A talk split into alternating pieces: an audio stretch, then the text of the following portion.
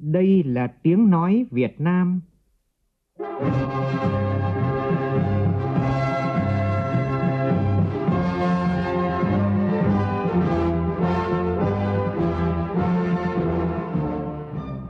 là tiếng nói Việt Nam, phát thanh từ Hà Nội, thủ đô nước Cộng hòa xã hội chủ nghĩa Việt Nam.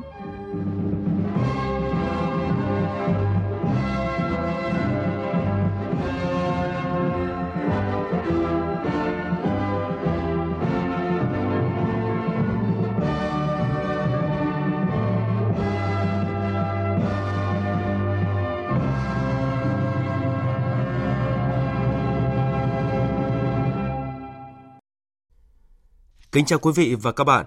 Mời quý vị và các bạn nghe chương trình Thời sự sáng của Đài Tiếng Nói Việt Nam. Hôm nay thứ ba, ngày 11 tháng 6 năm 2019, tức ngày 9 tháng 5 năm kỷ hợi. Chương trình có những nội dung chính sau đây.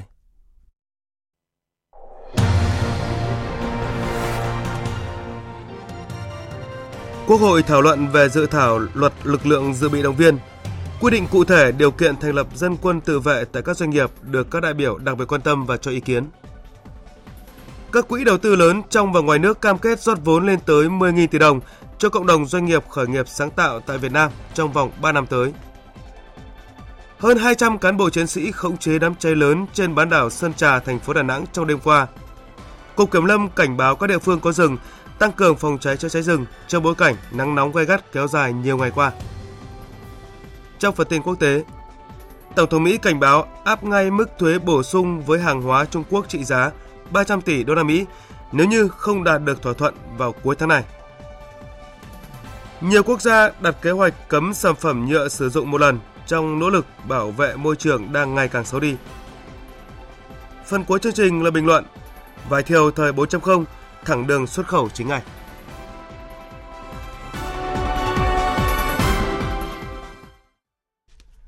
Bây giờ là tin chi tiết. Tại tòa nhà Quốc hội, Ủy viên Bộ Chính trị, Phó Chủ tịch Thường trực Quốc hội Tổng Thị Phóng vừa có cuộc hội đàm với Phó Chủ tịch Hạ viện Cộng hòa Séc, Chủ tịch Đảng Cộng sản Séc, Morava Philip. Tại cuộc hội đàm, hai bên nhất trí Quốc hội hai nước ủng hộ nỗ lực của chính phủ, bộ ngành và cộng đồng doanh nghiệp hai nước khai thác tốt tiềm năng và thế mạnh để thúc đẩy và mở rộng quan hệ hợp tác trong lĩnh vực kinh tế, thương mại và đầu tư, tiếp tục tăng cường hợp tác trong các lĩnh vực giáo dục đào tạo, bảo vệ môi trường, y tế, nông nghiệp, bày tỏ vui mừng việc Séc chính thức nối lại cấp thị thực dài hạn với mục đích kinh doanh và lao động cho công dân Việt Nam từ tháng 6 này. Phó Chủ tịch Thường trực Quốc hội mong muốn hai bên sớm đàm phán ký kết thỏa thuận song phương nhằm tăng cường hợp tác xuất khẩu lao động, tạo cơ sở cho việc đưa điều dưỡng sang làm việc tại Cộng hòa Séc. Kênh VOV Giao thông của Đài Tiếng Nói Việt Nam là một sáng kiến thiết thực góp phần giảm ồn tắc giao thông, phục vụ người tham gia giao thông cũng như các cơ quan quản lý điều hành giao thông. Ủy viên Bộ Chính trị, Phó Thủ tướng Thường trực Chính phủ, Chủ tịch Ủy ban An toàn Giao thông Quốc gia Trương Hòa Bình khẳng định như vậy trong buổi lễ kỷ niệm 10 năm phát sóng kênh VOV Giao thông diễn ra chiều tối qua tại Hà Nội. Phóng viên Việt Cường đưa tin. Sự ra đời của VOV Giao thông được đánh giá là một trong 10 sự kiện báo chí nổi bật năm 2009, khẳng định tư duy đổi mới, cách làm báo của Đài Tiếng Nói Việt Nam, làm phát thanh mở trực tiếp, chuyên biệt với mức độ tương tác cao nhất giữa các cơ quan báo chí và công chúng – là kênh tin tức dân sinh đô thị nhạy bén nhất. Phát biểu tại lễ kỷ niệm, Phó Thủ tướng Thường trực Chính phủ Trương Hòa Bình nêu rõ, VOV Giao thông đã cho thấy vai trò, tầm ảnh hưởng của kênh truyền thông chuyên biệt số 1 về giao thông. Kênh chính là một sáng kiến bổ ích, thiết thực, góp phần làm giảm ùn tắc giao thông, phục vụ người tham gia giao thông cũng như các cơ quan quản lý, điều hành giao thông. Đồng thời là kênh cung cấp nhiều thông tin cập nhật về tình hình kinh tế xã hội cho bạn nghe đài trên cả nước. Đánh giá cao Đài Tiếng Nói Việt Nam luôn nỗ lực sáng tạo, nâng cao chất lượng và mở rộng phạm vi phủ sóng của các chương trình VOV giao thông. Phó Thủ tướng Trương Hòa Bình đề nghị Đài Tiếng Nói Việt Nam chỉ đạo VOV Giao thông tập trung làm tốt hơn nữa, hiệu quả hơn sứ mệnh được giao, nỗ lực sáng tạo, đa dạng hóa, tạo sự cuốn hút hơn, sinh động hơn trong các chương trình, nội dung phát thanh đưa đến người tham gia giao thông và bạn nghe đài, mở rộng phạm vi phủ sóng, tăng cường phối hợp với các cơ quan chức năng, cơ quan truyền thông khác và đẩy mạnh tương tác với thính giả, người dân. Tổng Giám đốc Đài Tiếng Nói Việt Nam Nguyễn Thế Kỳ cho rằng, 10 năm qua, VOV Giao thông đã hoàn thành tốt nhiệm vụ của mình, yêu cầu VOV Giao thông tiếp tục đưa kênh phát thanh chuyên biệt này trở thành kênh phát thanh số 1 về giao thông dành cho đông đảo bạn nghe đài, không chỉ ở đô thị, không chỉ trên đường bộ mà còn ở các không gian khác, lĩnh vực khác. Đồng thời, trong thời gian ngắn nhất tới đây, phải cho ra đời phiên bản VOV Giao thông Duyên Hải, tiến tới phủ sóng VOV Giao thông thật khỏe, thật tốt trên tuyến đường Bắc Nam, cả trên bộ, trên biển và trên không khi điều kiện kỹ thuật cho phép. Tiếp tục chương trình kỳ họp thứ 7, sáng nay Quốc hội thảo luận ở hội trường về dự án luật lực lượng dự bị động viên và thảo luận về đề nghị phê chuẩn việc bổ nhiệm thẩm phán Tòa án Nhân dân tối cao. Trước phiên thảo luận dự án luật lực lượng dự bị động viên, các đại biểu đề nghị quy định cụ thể về điều kiện thành lập dân quân tự vệ tại các doanh nghiệp. Ghi nhận của nhóm phóng viên Phương Thoa và Lại Hoa. Một số ý kiến cho rằng thành lập dân quân tự vệ tại các khu công nghiệp là khó vì mỗi nhà máy có cách tổ chức hoạt động riêng, cần tiếp thu và nghiên cứu cho phù hợp hơn. Do đó, điều kiện thành lập dân quân tự vệ tại các doanh nghiệp phải đảm bảo sự lãnh đạo của cấp ủy đảng, đảm bảo tính khả thi vì doanh nghiệp có nhiều loại hình từ tư nhân đến có vốn đầu tư nước ngoài. Đại biểu Trần Việt Khoa, đoàn thành phố Hà Nội nêu quan điểm. Bây giờ chúng ta cũng phải khẳng định là bất kể một doanh nghiệp nào khi vào hoạt động trên đất Việt Nam, làm ăn với Việt Nam phải chấp hành và thực hiện luật pháp của Việt Nam. Vấn đề chiến tranh nhân dân kết hợp lực lượng chủ lực, lực lượng địa phương, ngày xưa gọi là dân binh, bây giờ là dân quân tự vệ. Đây là ba lực lượng cấu thành lực lượng vũ trang theo đại biểu Bùi Thanh Tùng, đoàn Hải Phòng, hiện nay các doanh nghiệp đang thực hiện cơ chế hạch toán và tự chủ, nên trong dự án luật khi xây dựng các cơ chế để huy động lực lượng dự bị động viên tại các doanh nghiệp cần có cơ chế thỏa đáng, kể cả đối với người lao động và người sử dụng lao động, bởi việc huy động lực lượng dự bị động viên tại doanh nghiệp có thể sẽ ảnh hưởng đến sản xuất kinh doanh.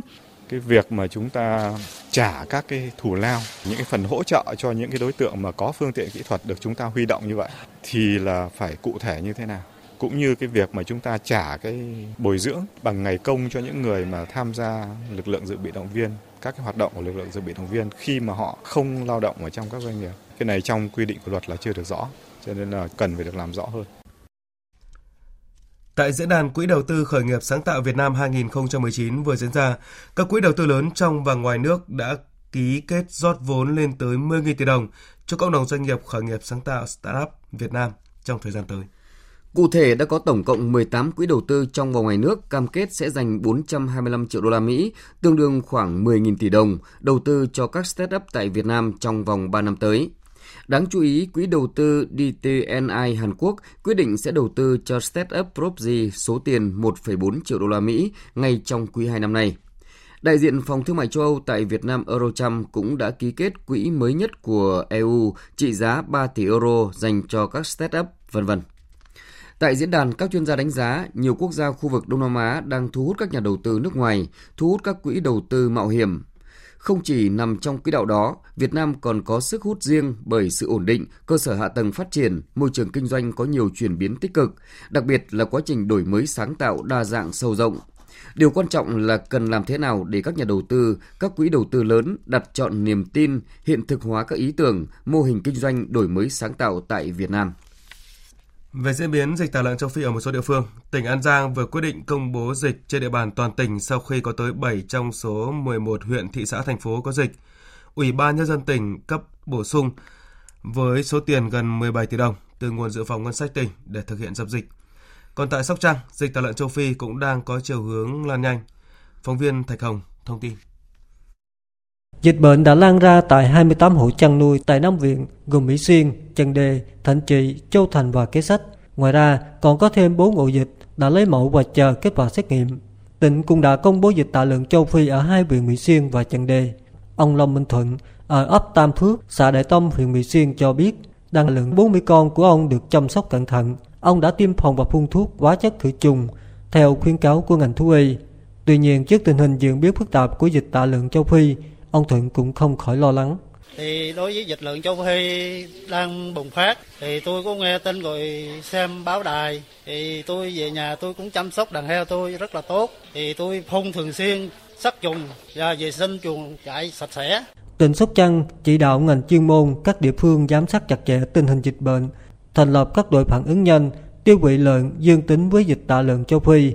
Ông Lâm Minh Hoàng, Chi cục Phó, Chi cục chăn nuôi và thú y tỉnh Sóc Trăng cho biết. Nhiều huyện nữa đã thành lập cái tổ nhóm phản ứng nhanh để kiểm tra ban đêm những cơ sở giết mổ. Còn bên cạnh đó thì bên ờ, chi cục cũng hỗ trợ các huyện những cái thuốc sát trùng để sát trùng cái cái, cái vùng ổ dịch cũng như là vùng lân cận cái ổ ổ dịch đó sao mà hạn chế mức độ lây lan.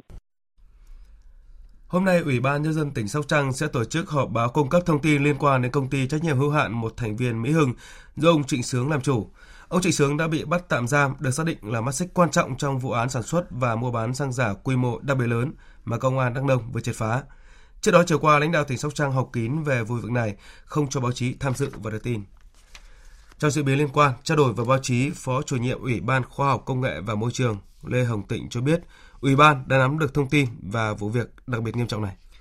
Theo ông Lê Hùng Tịnh, từ vụ việc này cho thấy vấn đề kiểm tra kiểm soát gian lận thương mại trong kinh doanh buôn bán xăng dầu của lực lượng quản lý thị trường vừa qua là có vấn đề, thậm chí là có lợi ích nhóm khi để xảy ra tình trạng kéo dài mà không phát hiện, không có biện pháp ngăn chặn. Ủy ban Khoa học Công nghệ và Môi trường sẽ có văn bản gửi Bộ Công Thương yêu cầu báo cáo vụ việc này. Đồng thời, Ủy ban này sẽ có kế hoạch giám sát về quản lý chất lượng xăng dầu bán trên thị trường. À, và trong chương trình thời sự đồng hành sáng ít phút nữa, chúng tôi sẽ đề cập tới trách nhiệm của chính quyền các địa phương ra sao khi để xảy ra tình trạng buôn lậu, làm giả xăng dầu quy mô lớn và xảy ra thời gian dài như vậy mà không bị phát hiện xử lý. Mời quý vị và các bạn chú ý đón nghe. Cục Cảnh sát điều tra tội phạm về tham nhũng kinh tế buôn lậu Bộ Công an Việt Nam phối hợp với các đơn vị nghiệp vụ thuộc Công an tỉnh Lạng Sơn vừa bắt giữ cả bốn đối tượng bị truy nã người Trung Quốc khi chúng ẩn náu tại thành phố Lạng Sơn. Trong bốn đối tượng này có chùm buôn lậu tổ yến xuyên quốc gia trị giá lên tới 2 tỷ nhân dân tệ, tương đương hơn 7.000 tỷ đồng. Tối qua xảy ra đám cháy lớn trên bán đảo Sơn Trà, thành phố Đà Nẵng. Hơn 200 cán bộ chiến sĩ các lực lượng cùng phối hợp đến 22 giờ đêm đã cơ bản khống chế đám cháy. Tin của phóng viên Thành Long. Thông tin ban đầu, diện tích cháy khoảng 5.000 m2 ở khu vực chủ yếu dây leo bìm bìm và cây bụi Do đám cháy lớn nên công an quận Sơn Trà đã đề nghị hỗ trợ từ lực lượng cảnh sát phòng cháy chữa cháy công an thành phố cùng phối hợp. Đến khoảng 22 giờ đêm thì đám cháy đã bị dập tắt. Thượng tá Phan Minh Mẫn, trưởng công an quận Sơn Trà, thành phố Đà Nẵng cho biết hiện vụ cháy đã cơ bản được khống chế. Tuy nhiên, lực lượng vẫn được cắt cử lại để theo dõi phòng đám cháy bùng phát trở lại mình ờ, huy động toàn bộ cái phương tiện mà mình hiện có, cháy lớn và gió thổi rất là lớn như này là thực tại ngăn cách không cho nó cháy lan ra nữa đồng thời là kêu gọi chi viện của phòng cảnh sát phòng cháy chữa cháy thành phố ở chi viện kiểm bốn xe nữa, giờ không chế toàn bộ rồi Trước đó, vào chiều qua, tại địa bàn giáp danh giữa hai xã Chiêu Lưu và Bảo Nam, huyện Kỳ Sơn, tỉnh Nghệ An cũng đã xảy ra cháy.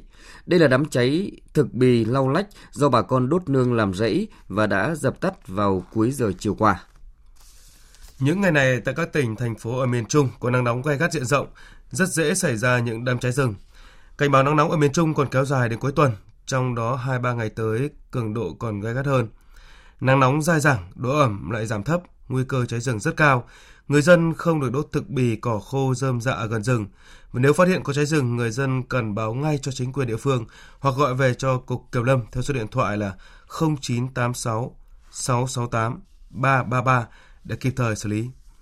Tiếp theo là thông tin thời tiết tại các vùng miền trên cả nước. Dự báo ngày hôm nay do ảnh hưởng của vùng áp thấp nóng phía Tây tiếp tục phát triển và mở rộng về phía Đông Nam với đới gió Tây Nam gây hiệu ứng phơn mạnh nên ở Bắc Bộ tiếp tục có nắng nóng, có nơi có nắng nóng gay gắt với nhiệt độ cao nhất trong ngày phổ biến từ khoảng 35 đến 38 độ, có nơi trên 38 độ. Trung Bộ có nắng nóng gay gắt, có nơi đặc biệt gay gắt với nhiệt độ cao nhất phổ biến từ 37 đến 39 độ, có nơi trên 40 độ. Đợt nắng nóng này có khả năng kéo dài từ nay đến ngày 12-13 tháng 6.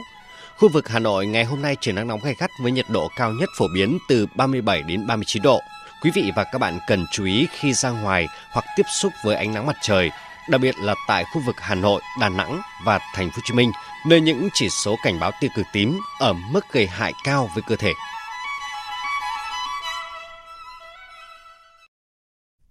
Chuyển sang phần tin quốc tế, Tổng thống Mỹ Donald Trump cho biết mức thuế quan bổ sung đối với hàng hóa Trung Quốc đã sẵn sàng khởi động sau hội nghị thượng đỉnh nhóm 20 nền kinh tế mới nổi và hàng đầu thế giới gọi tắt là G20 diễn ra trong tháng này nếu Mỹ không đạt được thỏa thuận thương mại với Trung Quốc.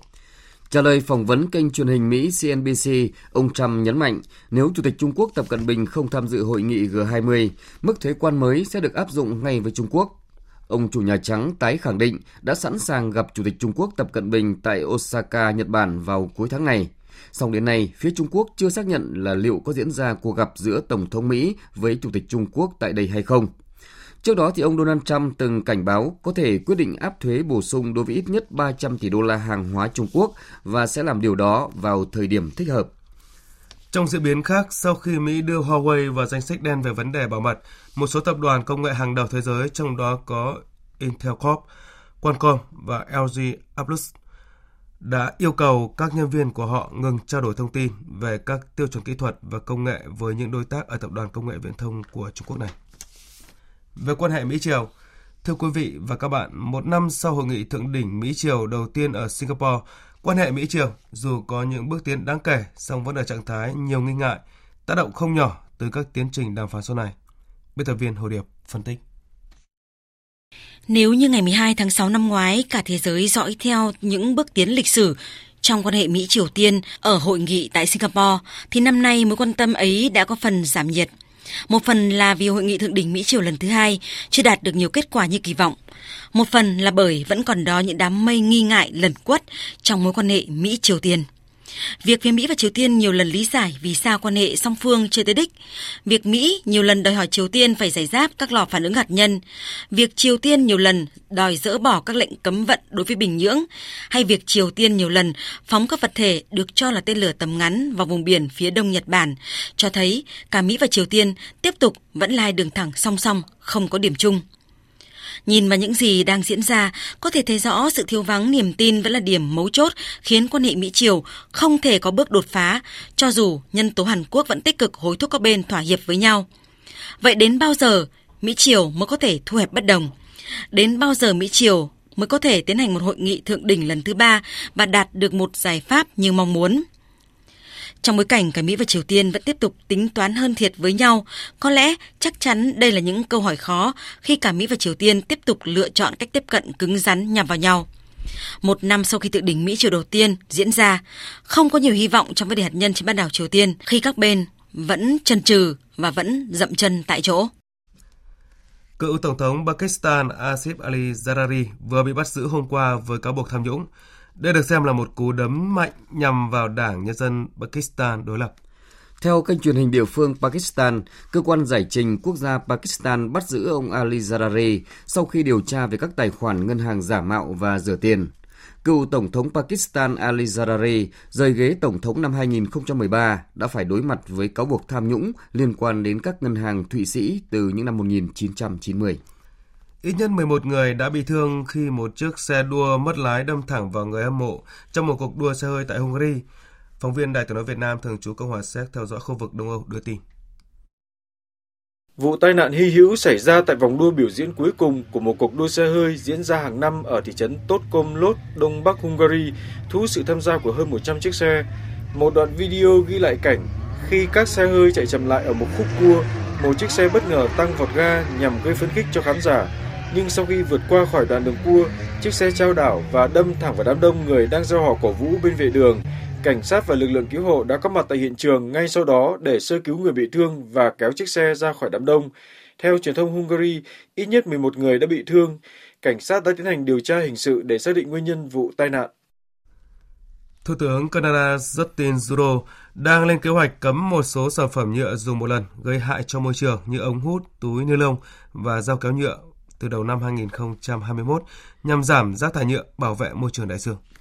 Tuyên bố của Thủ tướng Canada đưa ra khi chỉ còn chưa đầy 5 tháng nữa, nước này sẽ bước vào tổng tuyển cử mới. Trong đó, biến đổi khí hậu và ô nhiễm môi trường được xem là những vấn đề hàng đầu trong chương trình tranh cử được cử tri Canada quan tâm.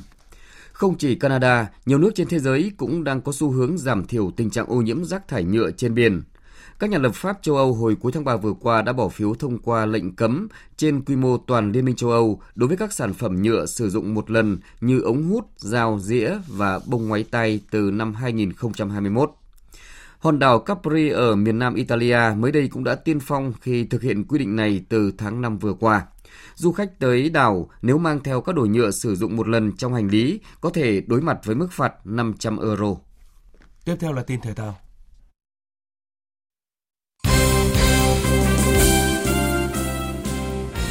Chiều qua, giải bóng đá nữ vô địch quốc gia 2019 Cúp Thái Sơn Bắc 2019 chính thức khởi tranh tại sân vận động Nha Trang, tỉnh Khánh Hòa. Cả đương kim vô địch Phong Phú Hà Nam và Than khoáng sản Việt Nam đều thuận lợi giành 3 điểm trong ngày ra quân. Cụ thể, Phong Phú Hà Nam thắng đậm 5-0 trước Sơn La, còn Than khoáng sản Việt Nam giành chiến thắng cách biệt 3-0 trước TNG Thái Nguyên.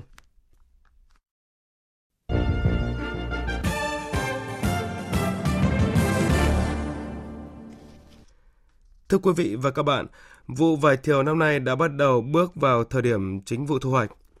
Khác với các năm trước, năm nay việc triển khai xác định mã QR thực hiện truy xuất nguồn gốc đã được các địa phương, doanh nghiệp và nhà vườn đẩy mạnh áp dụng, không chỉ giải tỏa áp lực đầu ra cho sản phẩm, đặc biệt là thị trường xuất khẩu, mà còn mở ra cơ hội tiếp cận nhiều thị trường mới cho sản phẩm đặc sản này. Bình luận của biên tập viên Minh Khánh với nhan đề Vải thiều thời 4.0 thẳng đường xuất khẩu chính ngạch qua giọng đọc của phát thanh viên Thanh Tuấn. Mời quý vị và các bạn cùng nghe. Đứng thứ ba thế giới về sản lượng, còn chất lượng được đánh giá là tốt nhất so với các nước có sản phẩm cùng loại như Thái Lan, Ấn Độ, Trung Quốc hay Bangladesh. Việt Nam hoàn toàn có cơ hội mở rộng thị trường xuất khẩu cho sản phẩm trái cây đặc sản như vải thiều. Nhưng vì nhiều lý do, một thời gian dài, Trung Quốc luôn là lựa chọn số một của mặt hàng này, với cách thức chủ yếu là xuất thô theo đường tiểu ngạch.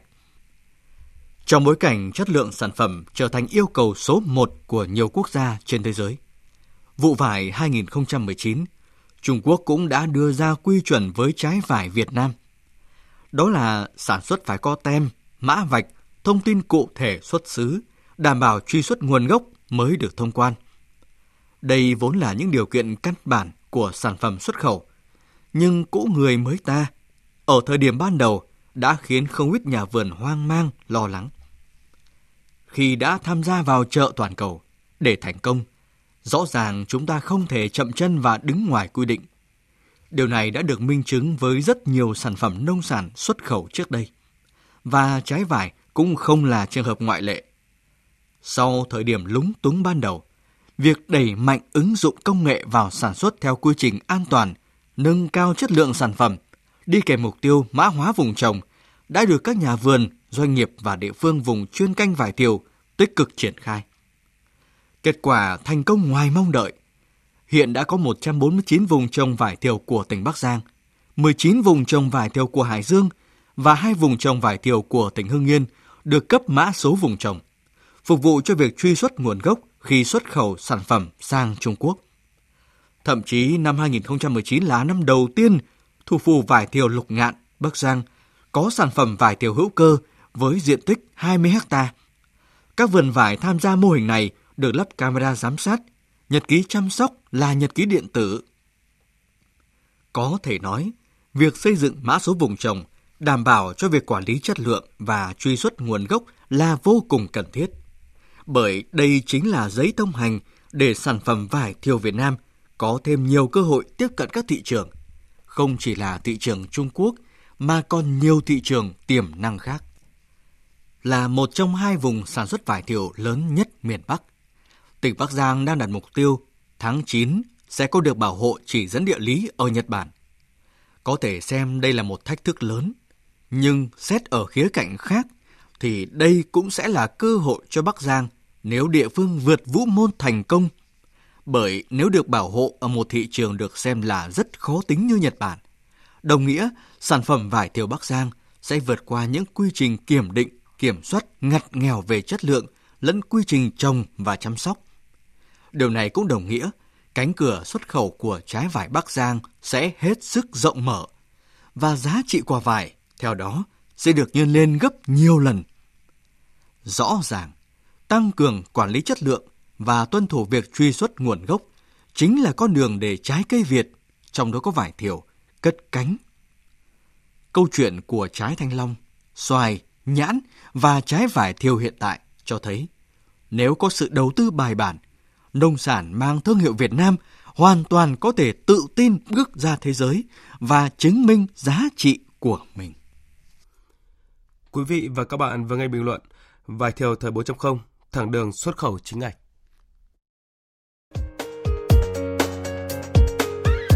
Dự báo thời tiết Bắc Bộ có mây, ngày nắng nóng, có nơi nắng nóng gay gắt, chiều tối và đêm có mưa rào và rông vài nơi. Riêng vùng núi phía Bắc có mưa rào và rông rải rác, gió Nam cấp 2, cấp 3. Trong cơn rông có khả năng xảy ra lốc xét, mưa đá và gió giật mạnh, nhiệt độ từ 26 đến 38 độ. Các tỉnh từ Thanh Hóa đến Thừa Thiên Huế có mây, ngày nắng nóng gay gắt, chiều tối có mưa rào và rông vài nơi, đêm không mưa, gió Tây Nam cấp 2, cấp 3, trong cơn rông có khả năng xảy ra lốc xét, mưa đá và gió giật mạnh. Nhiệt độ từ 27 đến 39 độ, có nơi cao nhất trên 40 độ. Các tỉnh ven biển từ Đà Nẵng đến Bình Thuận có mây, ngày nắng nóng, phía Bắc có nắng nóng gay gắt, chiều tối và đêm có mưa rào và rông vài nơi, gió nhẹ. Trong cơn rông có khả năng xảy ra lốc xét và gió giật mạnh, nhiệt độ từ 25 đến 38 độ. Tây Nguyên có mây, ngày nắng, chiều tối và đêm có mưa rào và rông vài nơi, gió Tây Nam cấp 2, cấp 3. Trong cơn rông có khả năng xảy ra lốc xét và gió giật mạnh, nhiệt độ từ 21 đến 34 độ. Nam Bộ có mây ngày nắng, chiều tối và đêm có mưa rào và rông rải rác, gió Tây Nam cấp 2, cấp 3. Trong cơn rông có khả năng xảy ra lốc xét và gió giật mạnh, nhiệt độ từ 24 đến 34 độ. Khu vực Hà Nội có mây, ngày nắng nóng và nắng nóng gay gắt, chiều tối và đêm có mưa rào và rông vài nơi, gió Nam cấp 2, cấp 3. Trong cơn rông có khả năng xảy ra lốc xét và gió giật mạnh, nhiệt độ từ 27 đến 39 độ. Tiếp theo là dự báo thời tiết biển. Vịnh Bắc Bộ có mưa rào và rông vài nơi tầm nhìn xa trên 10 km, gió Tây Nam cấp 4, cấp 5. Vùng biển từ Quảng Trị đến Quảng Ngãi không mưa, tầm nhìn xa trên 10 km, gió Tây Nam cấp 4. Vùng biển từ Bình Định đến Ninh Thuận có mưa rào vài nơi, tầm nhìn xa trên 10 km, gió Tây Nam cấp 4. Vùng biển từ Bình Thuận đến Cà Mau có mưa rào và rông rải rác, tầm nhìn xa trên 10 km, giảm xuống 4 đến 10 km trong mưa, gió Tây Nam cấp 5 có lúc cấp 6, giật cấp 8, biển động. Trong cơn rông có khả năng xảy ra lốc xoáy. Vùng biển từ Cà Mau đến Kiên Giang bao gồm cả Phú Quốc có mưa rào và rông rải rác, tầm nhìn xa trên 10 km, giảm xuống 4 đến 10 km trong mưa, gió Tây Nam cấp 3, cấp 4. Trong cơn rông có khả năng xảy ra lốc xoáy và gió giật mạnh. Khu vực Bắc Biển Đông, khu vực quần đảo Hoàng Sa thuộc thành phố Đà Nẵng có mưa rào và rông vài nơi, tầm nhìn xa trên 10 km, gió Tây Nam cấp 4.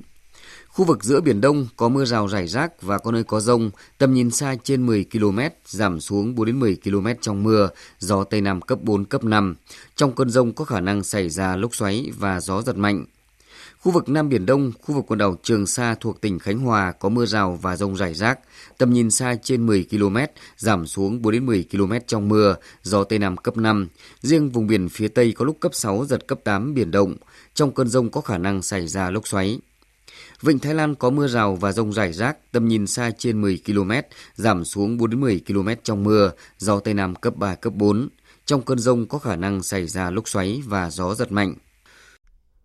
Thông tin dự báo thời tiết vừa rồi cũng đã kết thúc chương trình Thời sự sáng của Đài Tiếng Nói Việt Nam. Chương trình do biên tập viên Thanh Trường biên soạn và thực hiện với sự tham gia của phát thanh viên Hoàng Sang, kỹ thuật viên Tuyết Mai, chịu trách nhiệm nội dung Nguyễn Mạnh Thắng.